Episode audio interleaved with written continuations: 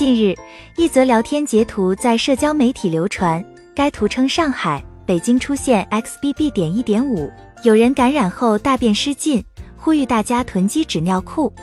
纸尿裤有必要囤吗？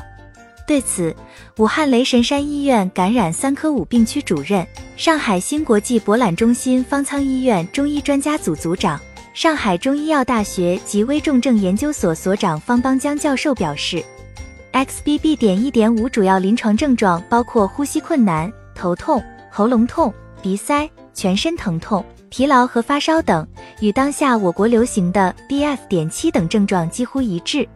对于可能出现的腹泻症状，有很多对症治疗的止泻药物，包括具有化湿止泻作用的中药汤剂和中成药，如藿香正气水、痛泻宁颗粒等。除了止泻作用外，还具有健脾和胃等作用。中国疾控中心病毒病所所长许文波介绍，不管是奥密克戎，还是德尔塔或阿尔法、贝塔等早期毒株，都会有人感染后出现肠道症状。原因在于新冠病毒的受体是血管紧张素转换酶二，作为新冠病毒结合细胞的主要受体，它除了在肺部表达外，在肠道和呼吸道黏膜都有感染。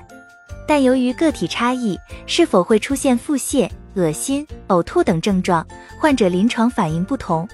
针对预防 XBB 和预防其他奥密克戎分支病毒感染一样。做好自身健康的第一责任人，尤其保护高龄老年人及有严重基础疾病人群。前往人群聚集场所时，规范佩戴口罩，切勿相信未经证实的网络报道。